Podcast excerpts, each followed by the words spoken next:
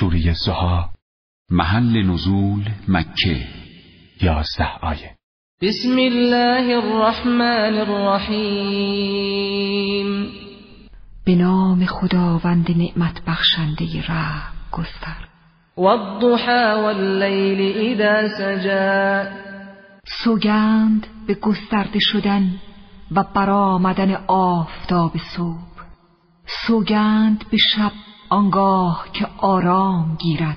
ما ودعك ربك وما قلا سوگند به این سوگندها که آفریدگار پروردگار تو.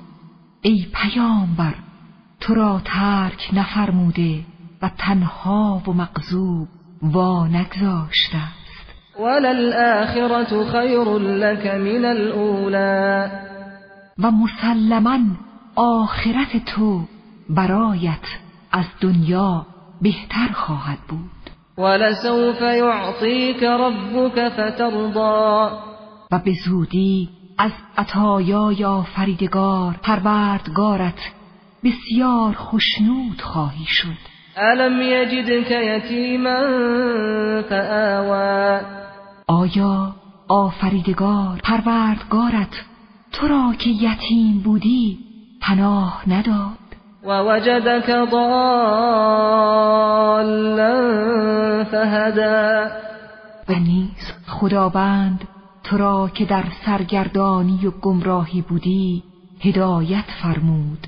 ووجدك عائلا فأغنى.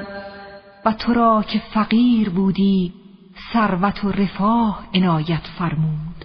فأما اليتيم فلا تقهر پس تو هم یتیمان را از خود نرنجان. وأما السائل فلا تنهر و گدای توهی دست را دست خالی از خود دور نکن.